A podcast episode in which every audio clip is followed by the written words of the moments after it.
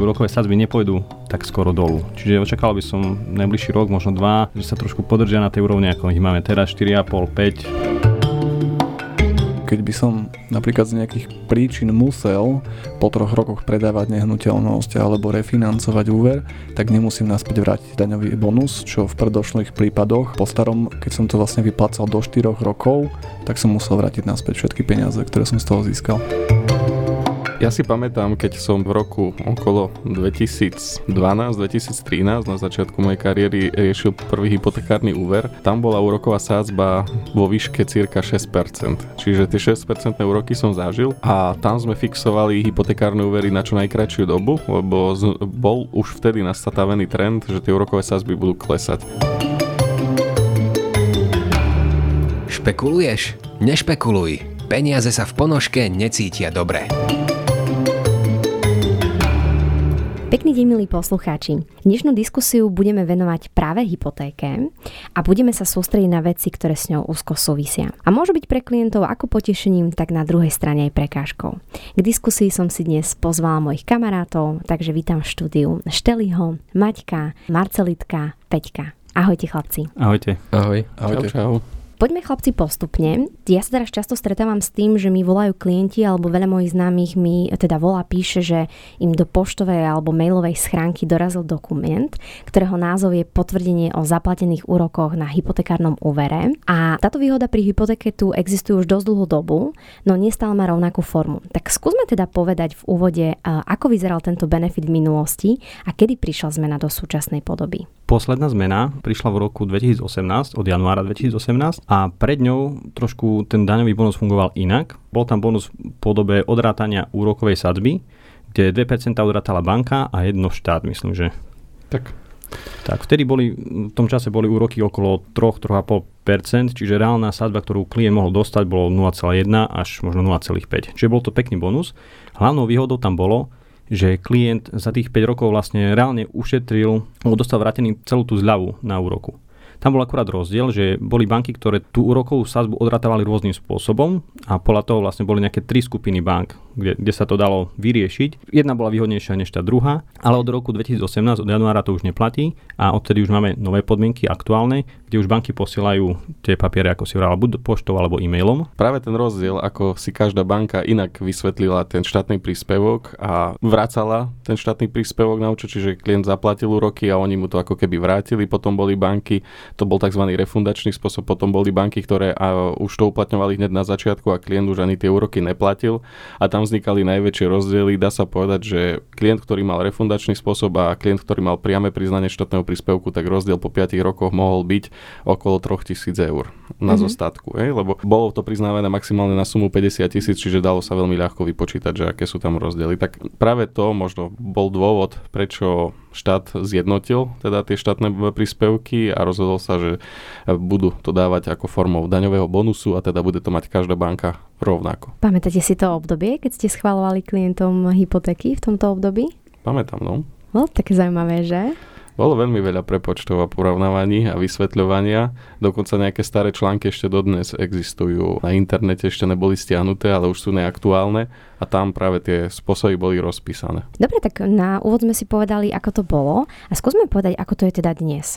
Takže dnes môže získať človek eh, dotáciu od štátu formou daňového bonusu. Takisto už ako Šteli vravel, každá banka to dá sa povedať, že má úplne rovnako. Ona vlastne nerieši nejakým spôsobom vrátenie nejakej dotácie alebo nejakú refundáciu.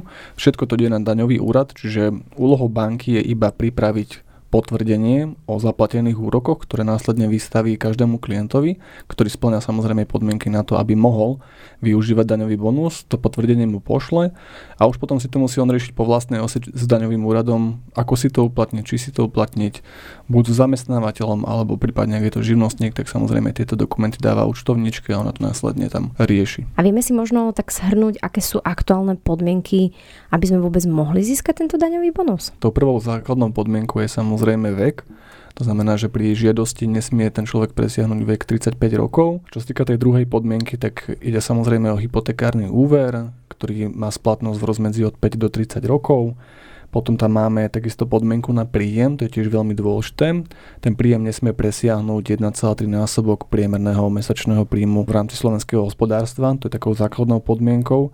No a takouto poslednou vecou, čo ešte chcem dodať, keď už teda dostanem aj ten papier zo strany banky o daňovom bonuse, tak nezabudnú si to aj uplatniť, lebo niektorí na to do istej miery zabudnú si to tam odškrtnúť v tom daňovom priznaní a potom môže sa stať to, že napriek tomu, že majú nárok na daňový bonus, tak reálne ho nevyužijú. Ja ešte doplním Maťa, že je tam aj minimálny vek e, a to je 18 rokov, to len preto, aby sa nám tu nerozmohol nejaký nešvar, že tínedžeri nám budú žiadať o hypotéku.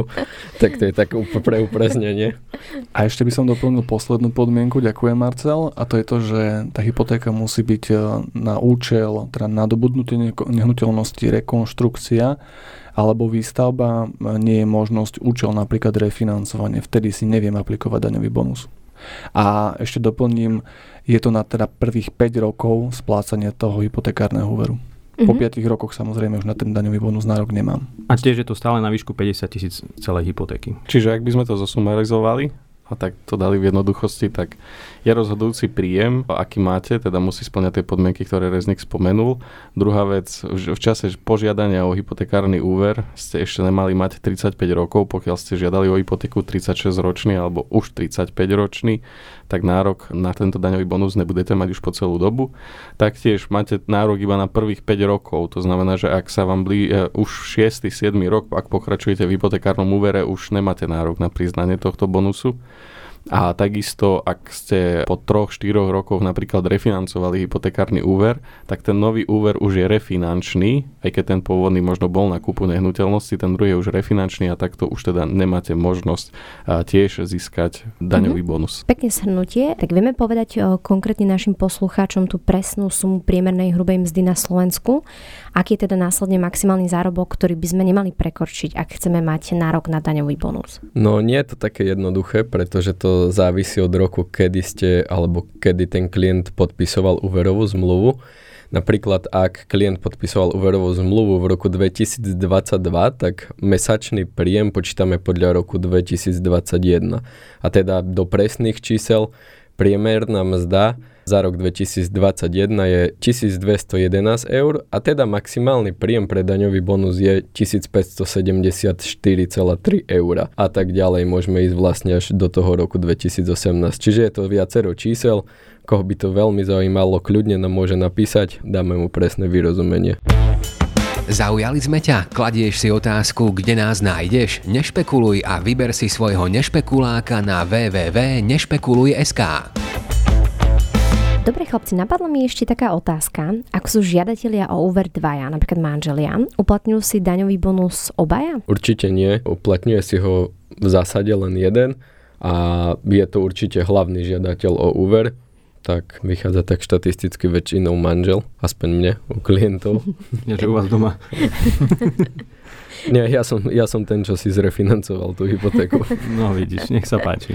Aká je prosím úspora na úrokoch vďaka daňovému bonusu? Na čo sa môžu tešiť klienti, ak splnia tie podmienky? V maximálnej výške sa môžu tešiť na 400 eur ročne, ale tým, že tie predošlé roky boli relatívne nízke úrokové sadzby, tak samozrejme, keďže sa to vypočítavalo z tých 50 tisíc, tak tú plnú čiastku málo kto vedel získať. No a je to tak preto, lebo reálne sa uplatňuje len 50% zo zaplatených úrokov, čiže keď som zaplatil za ten rok napríklad 500 eur, na, na úrokoch, tak eh, mne sa do daňového bonusu počíta len 250 eur a to si viem reálne uplatniť. Ďalšia dôležitá vec na tvoje doplnenie je to, že tá, ako si už povedal, že tá maximálna suma je len 400 eur. Čiže ak aj niekto zaplatí na úrokoch 1200, tak nemá možnosť si uplatniť polovicu, teda 600, ale maximálne tých 400. Čiže štát to tak pekne zalimitoval. Osekal. Čo je ešte pravda, tento nový spôsob e, bonusu je trošku menej výhodný, než bol ten predchádzajúci, plus je, aspoň z mojej skúsenosti,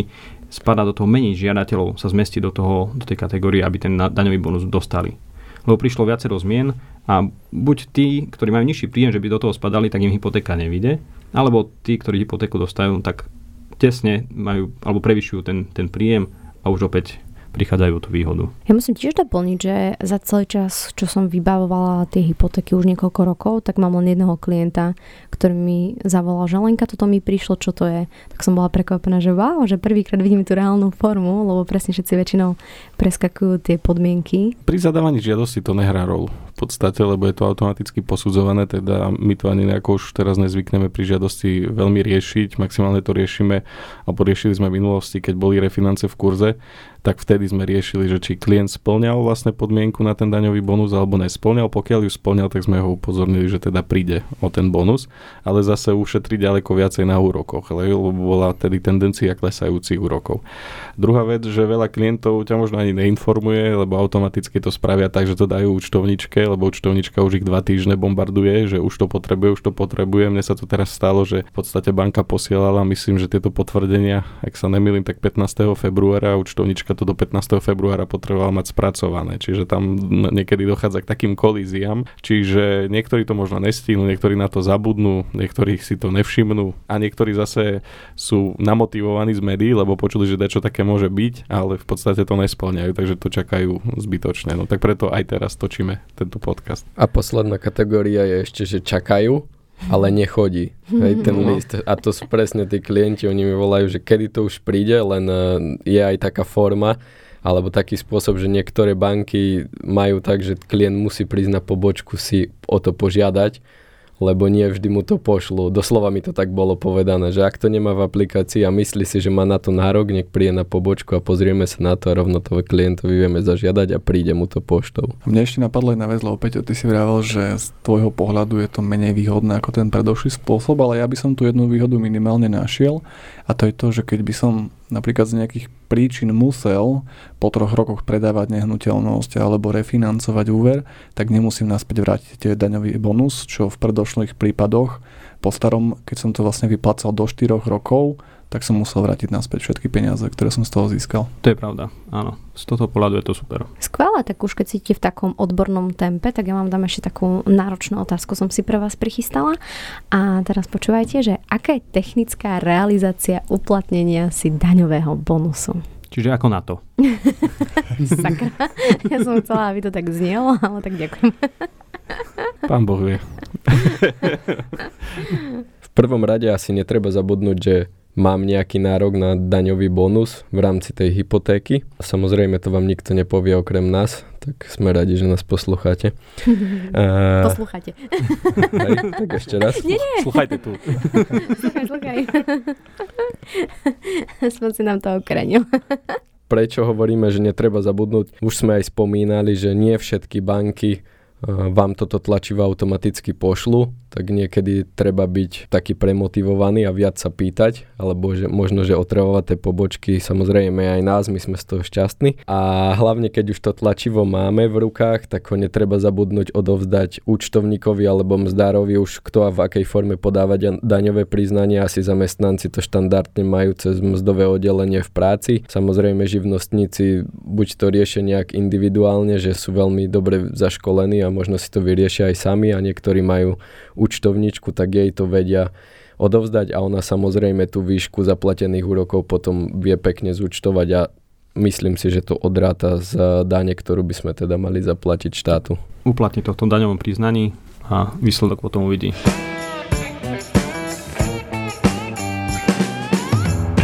Je niečo, čo by ste ešte chceli doplniť k tomuto daňovému bonusu? Fúr málo.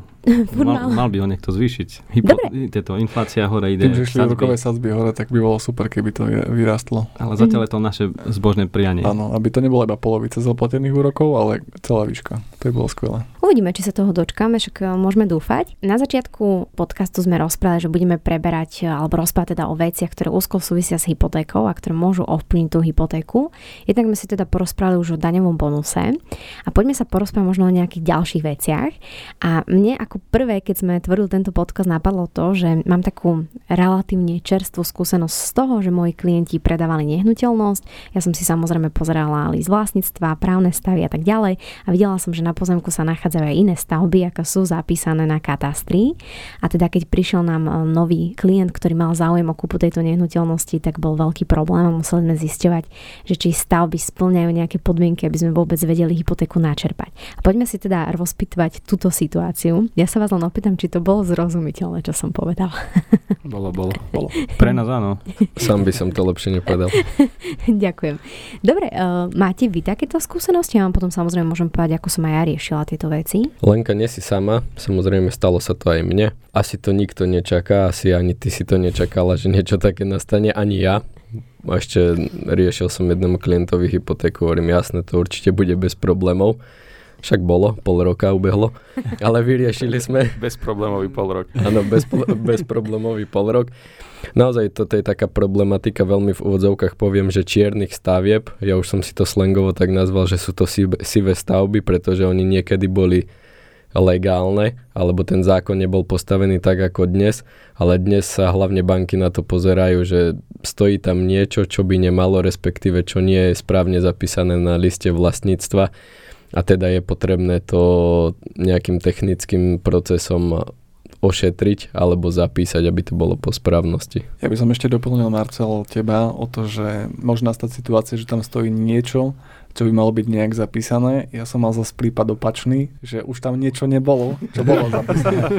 Takže aj to sa môže stať. Ste mohli dať kontakt tým klientom, že viete čo? Tak, Ja, ja nemám, ty máš. Hej, tak preneste si to. Hej. Magic. A povedať im, že každý, každý extrém je zlý, dohodnete sa. Otvoriť gin a ten gin by to preniesol možno. Ale môže to byť veľký problém, nie? Keď sa zlikviduje nejaká stavba bez toho, že by sa to nejako hlásilo, nie? Keď Tak si tak zoberieš. Jeden politik tu ukázal cestu. Proste, tak keď tá stavba spadla, tak ako mal tomu zabraniť, aby nespadla. Proste, jak mal stihnúť riešiť e, buracie povolenie, keď ona spadla. Proste spadla sekunde. sama, bez povolenia. No teraz čo spravíš, vieš? Takže uh, nie je to môj vymysel, e, je to... Aha. Ale na Slovensku sa stalo. Ale na Slovensku sa stáva, že tu budovy padajú aj bez povolení. Tak. Proste, budova nečaká na povolenie, ona padne. Nikoho sa nepýta. Tak. Niekedy sa stane, že sa jednoducho vybýva a ona už fakt nemá energiu na to, aby stála, tak spadne radšej. Presne tak. Ale možno mm, práve touto rozprávou je také ako keby naše odporúčanie pre tých klientov, že nech si skontrolujú vôbec, čo vlastne. nech si pozrú svoj list vlastníctva a teda nech sa popozrie, že čo majú všetko zapísané. A možno tu by sme mohli aspoň dať nejaké také tie kročiky tým ľuďom, že ako postupovať v plnej krátkosti, lebo však my nie sme ako keby stavebný zákon, ktorý rozpráva, že takto, takto bude postup, ale možno ako keby nejaké také tie rozumy, ktoré sme doteraz nazbierali pri klientoch. Tak začnem ja teda. Nech sa páči. Nech sa páči. Lenka, máš nejaké skúsenosti, môžeš sa s nami tak Je dôležité sa pozrieť na čo sa týka nástavbu, ak nie je zapísané, že koľko má metrov štvorcových. Tak. Ú, Ú. takže ak je do 25 metrov štvorcových, tak môžeme rozprávať o drobnej stavbe. Ak je na 25 metrov štvorcových, tak to už nie je drobná Už je stavba. to stavba, ktorá mm, vyžaduje stavebné povolenie. A ešte tam jeden parameter. Výška Tak, tejto stavby, ďakujem, je 5 metrov, ako sa pekne doplňame. takže ak je stavba, aj keď má menej ako 25 metrov štvorcových, ale je vyššia ako 5 metrov, už je to stavba, ktorá podľa stavebnému povoleniu. Ak je nižšia ako 5 metrov a menšia ako 25 metrov, tak vtedy podlieha ohlasovacej povinnosti väčšinou. Čiže keď sa stáva v maji maj, má na 25 metrov. Ale tá metre menšia. Ale výška zase, Výška. no. Výška. No. No. No. No. No. Preto sme chodili maje stavať od 3 ráno.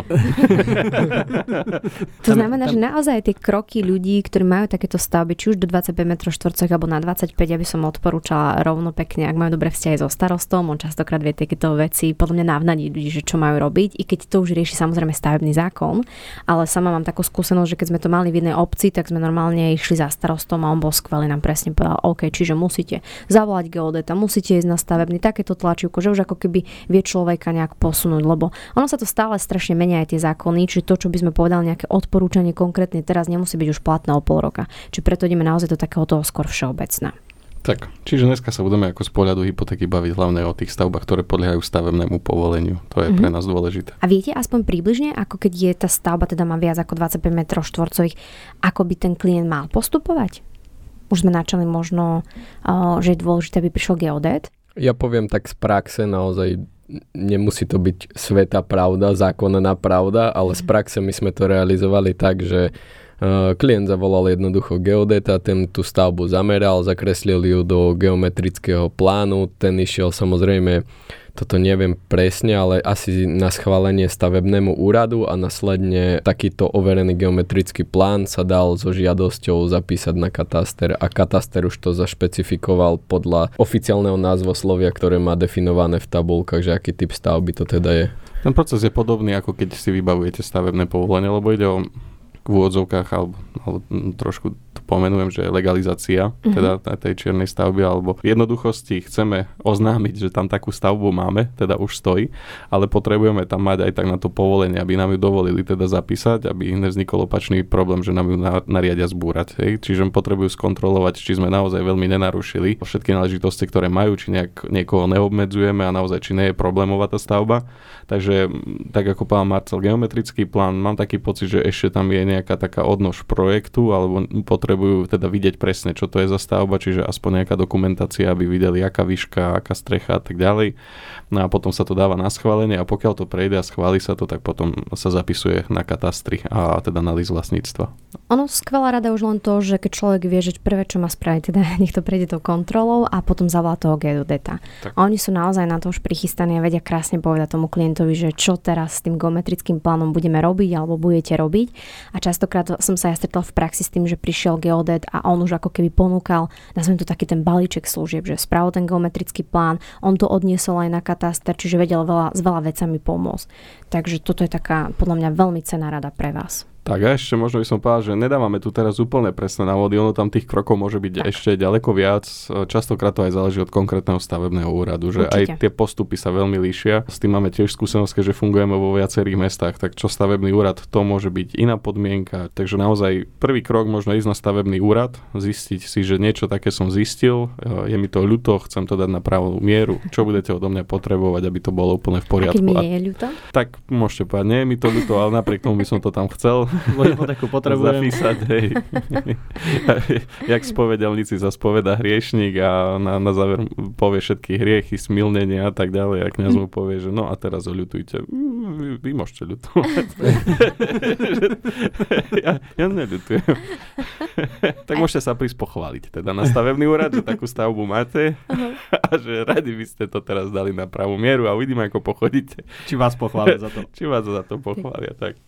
A podľa mňa treba na toto všetko myslieť včas, lebo ak ste majiteľ, ktorý sa rozhodnete predávať nehnuteľnosť a nemáte to vysporiadané, treba potom čakať, že aj ten kupujúci, aby si vybavil hypotéku, bude mať ťažšiu cestu a celkovo ten proces bude dlhší, čiže ja sama viem zo skúsenosti, že ten zápis všeobecne trvá 60 dní na katastri a v kuse som utekala na ten kataster a prosila som tetušku, nech ten zápis robí skôršie, lebo a neviem, či sa to zmenilo, ale naozaj tá moja najčerstvejšia skúsenosť bol 60 dní a čo je dosť dlhá doba, lebo to naozaj dva mesiace stojíme len na to, aby sa na katastri objavilo to, čo potrebujeme. Či naozaj myslíte na to? Na doplnenie je to presne tak, ako si hovorila, že 60 dní, pretože tomuto procesu nie je ako keby pripisovaný nejaký správny poplatok, je to proces zadarmo, čiže neplatí sa nejaký kolok preto to možno, že aj tak dlho trvá, že nemáme vlastne ani z druhej strany nejaké nástroje na to, aby sme to vedeli nejakým spôsobom v úvodzovkách potlačiť. Áno, lebo keby že sme chceli prepisovať vlastnícke práva, ktoré štandardne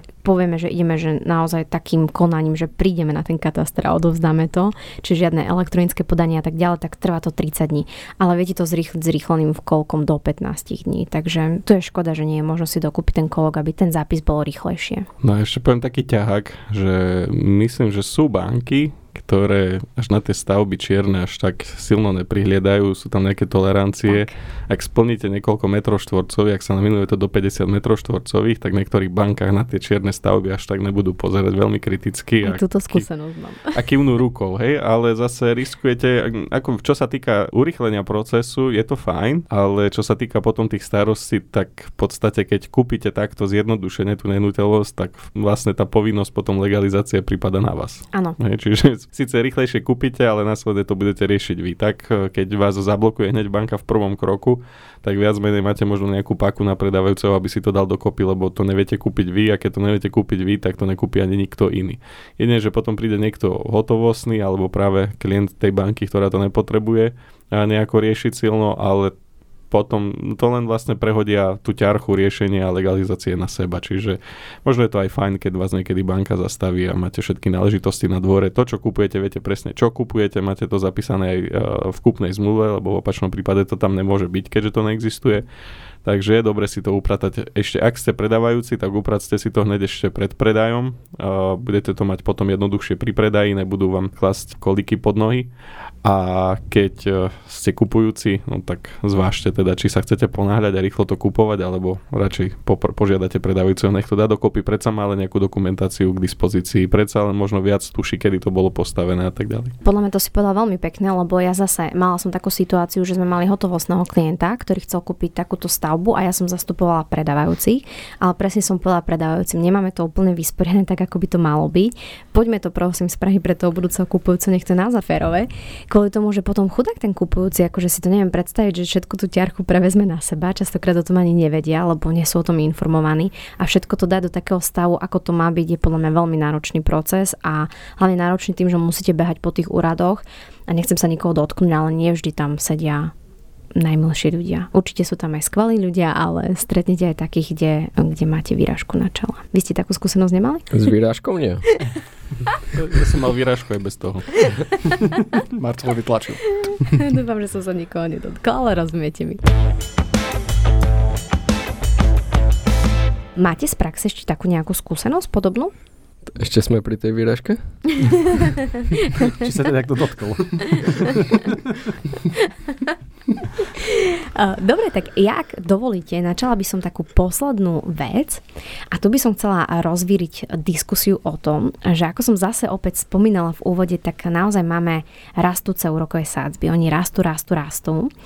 A teda ja sa chcem opýtať, čo s tým ako pripraviť na to klienta, aby vedel vôbec si zobrať hypotéku? Aké máte vy odporúčania? Počkaj, vyťahnem kryštálovú gulu, aby sme pozreli do budúcnosti. Uh, ty tým také máš, áno? No, ale ja zatiaľ to vidím tak, že tie úrokové sadzby nepôjdu tak skoro dolu. Čiže očakal by som najbližší rok, možno dva, že sa trošku podržia na tej úrovni, ako ich máme teraz, 4,5, 5. Do konca 6. roka bojím sa, že bude okolo 6, bude budúci rok. Ale zatiaľ takto. No a teraz je rozdiel, či tí klienti budú kupovať novú nehnuteľnosť alebo už úver majú a budú, bude im končiť napríklad fixácia. Lebo bude dosť veľa klientov, ktorým práve v tomto čase tento budúci rok a následný rok budú končiť trojročné fixácie, kedy boli tie úrokové sadby 0,4-0,5% na 3 roky alebo na 4. Tak práve títo klienti teraz pocítia, čo to je skok z tej sadzby 0,5 na nejakých 5,5, možno uvidíme, či až, až k tej 6 sa dostaneme.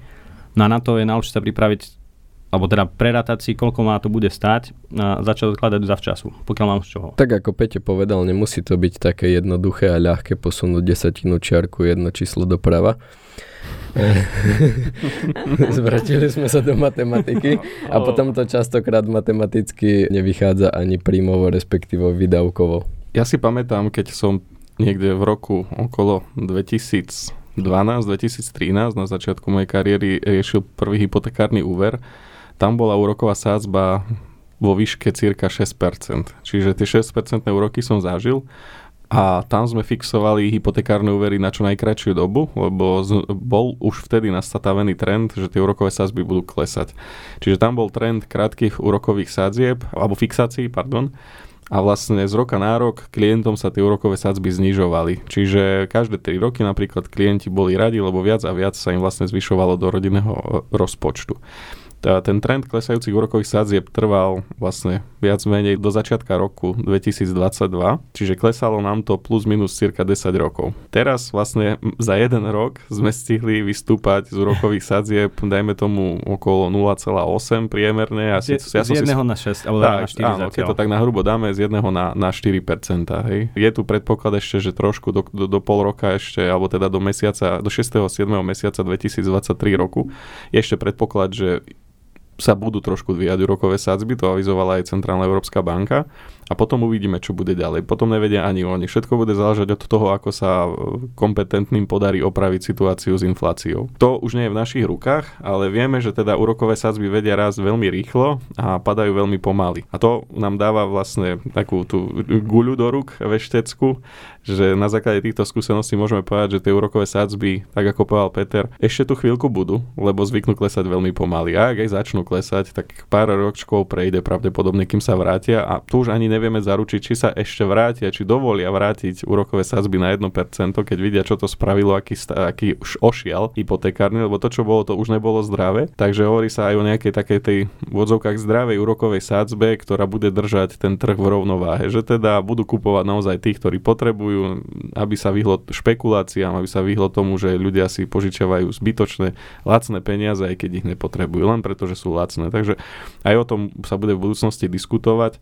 No a tak ako bolo aj povedané, že budú, bude veľa klientov zažívať šok z toho, že dneska mali úrokov sadzbu 0,49 a pri trojročnej fixácii a v podstate už im beží posledný rok a hupnú obidvoma nohami do úrokových sadzieb 5% napríklad. Ja poviem za nás, ktorí tu sedíme, lebo nemôžem hovoriť za všetkých sprostredkovateľov, ale sprostredkovateľ by mal klientovi uľahčiť tú finančnú situáciu, zľahčiť a teda ale aj dlhodobo plánovať. A k dlhodobému plánovaniu by malo aj patriť vlastne fixovanie úrokovej sadzby v čase, keď úrokové sadzby sú na minime, tak tomu dlhodobému plánovaniu by malo platiť aj to, že ich zafixujem na čo najdlhšiu dobu. Boli časy, keď naozaj tie 10-ročné fixácie boli takmer úplne rovnaké s 5-ročnými fixáciami a dokonca potom, už keď sa začala karta obracať, tak pribehli na chvíľku, sa tu objavili aj 20-ročné fixácie, ktoré vlastne pretrvávajú a už nie sú tak zaujímavé, aké boli kedysi. No bohužiaľ zase, čo som zistil, a naozaj to mám tak mimo kamier potvrdené, bankári boli trošku zvýhodňovaní, keď klientom dohadovali trojročné fixácie. Už v čase, keď sme my tušili, že asi tie úroky pôjdu hore, keďže už sa prepočítala tzv. stres test. To je ten rozdiel, že teraz ak klient využije služby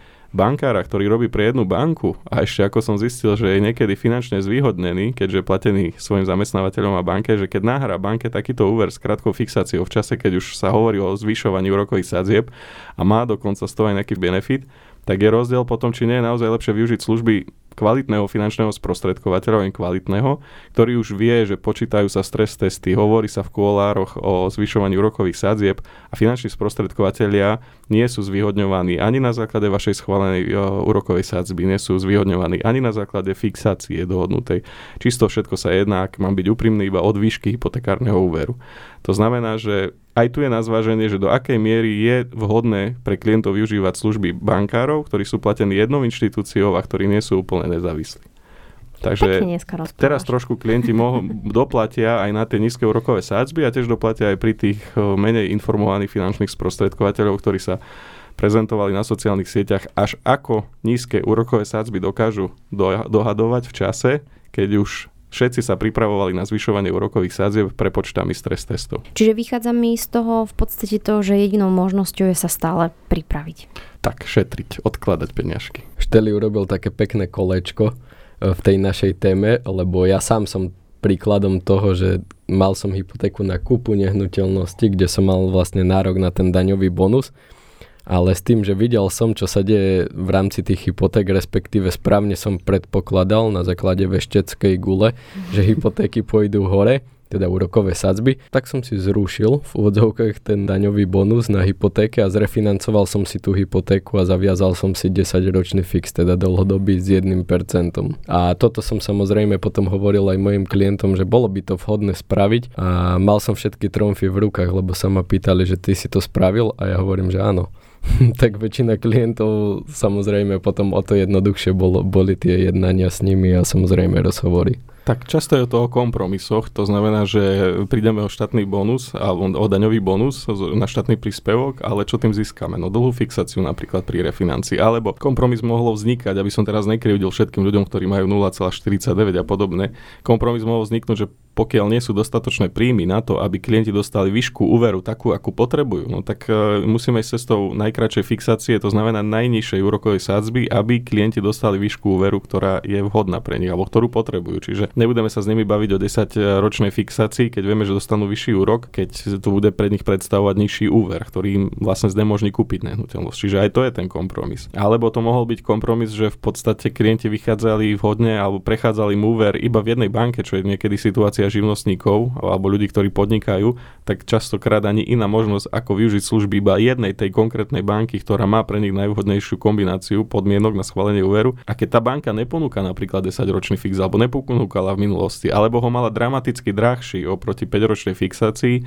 no tak u týchto klientov sa v podstate neriešila vlastne fixácia, ale riešilo sa to, čo nám prejde, teda nejaký 5-ročný, napríklad 5-ročná fixácia, alebo boli to úvery, ktoré boli developerské projekty. A keď tá banka konkrétne neumožňovala brať 10-ročný fix, ale bola developerským projektom, alebo tá nehnuteľnosť bola developerským projektom tej banky, tak samozrejme tam sa nedali riešiť dlhodoročné fixácie. Vždy to bolo o kompromisoch, ale naozaj bez nejakého opodstatnenia, bez nejakého zmyslu plného argumentu vybaviť 0,49 sa zdálo krátkodobo ako veľmi dobrý nápad. Z dlhodobého hľadiska, ale teraz vidíme, že bolo to veľké vystavenie klienta do rizika. Dobre chlapci, Myslím, že sme naplnili tému. Ja možno by som len tak shrnula, že sme sa rozprávali o troch dôležitých veciach. Prvá je daňový bonus. Podali sme si, kto vôbec môže ten daňový bonus získať a akou formou sa k nemu vie dostať. Potom sme sa rozprávali o, ako to nazval Marcelitko, o sivých stavbách. Vidím, že zarezonovalo. 50 odtienov všade. tak. A teraz sme sa rozprávali o nejakom odporúčaní, že sa treba pripraviť na to, ak si chcete zobrať hypotéku alebo ak hypotéku už máte, tak naozaj porozprávajte sa so svojím finančným sprostredkovateľom a nastavte si tie plány, aby ste vedeli potom zvyšujúcu sa splátku naozaj zvládnuť. Môžeme sa takto rozlúčiť a ukončiť to, alebo chcete ešte niečo doplniť na záver? Záver. Ešte kapurkovú aj zeme. Dobre. Opätovne vám ďakujeme, milí naši poslucháči, že nás sledujete, že počúvate naše podcasty a ste pri nás. My sa s vami takto budeme lúčiť a ja teda ďakujem ešte raz Štelímu, Maťkovi, Marcelitkovi a Peťkovi za to, že dnes prišli. Ďakujem chlapci, prajem vám pekný deň. Dovidopo. Ahojte. Ahojte. Zaujali sme ťa? Kladieš si otázku, kde nás nájdeš? Nešpekuluj a vyber si svojho nešpekuláka na www.nešpekuluj.sk.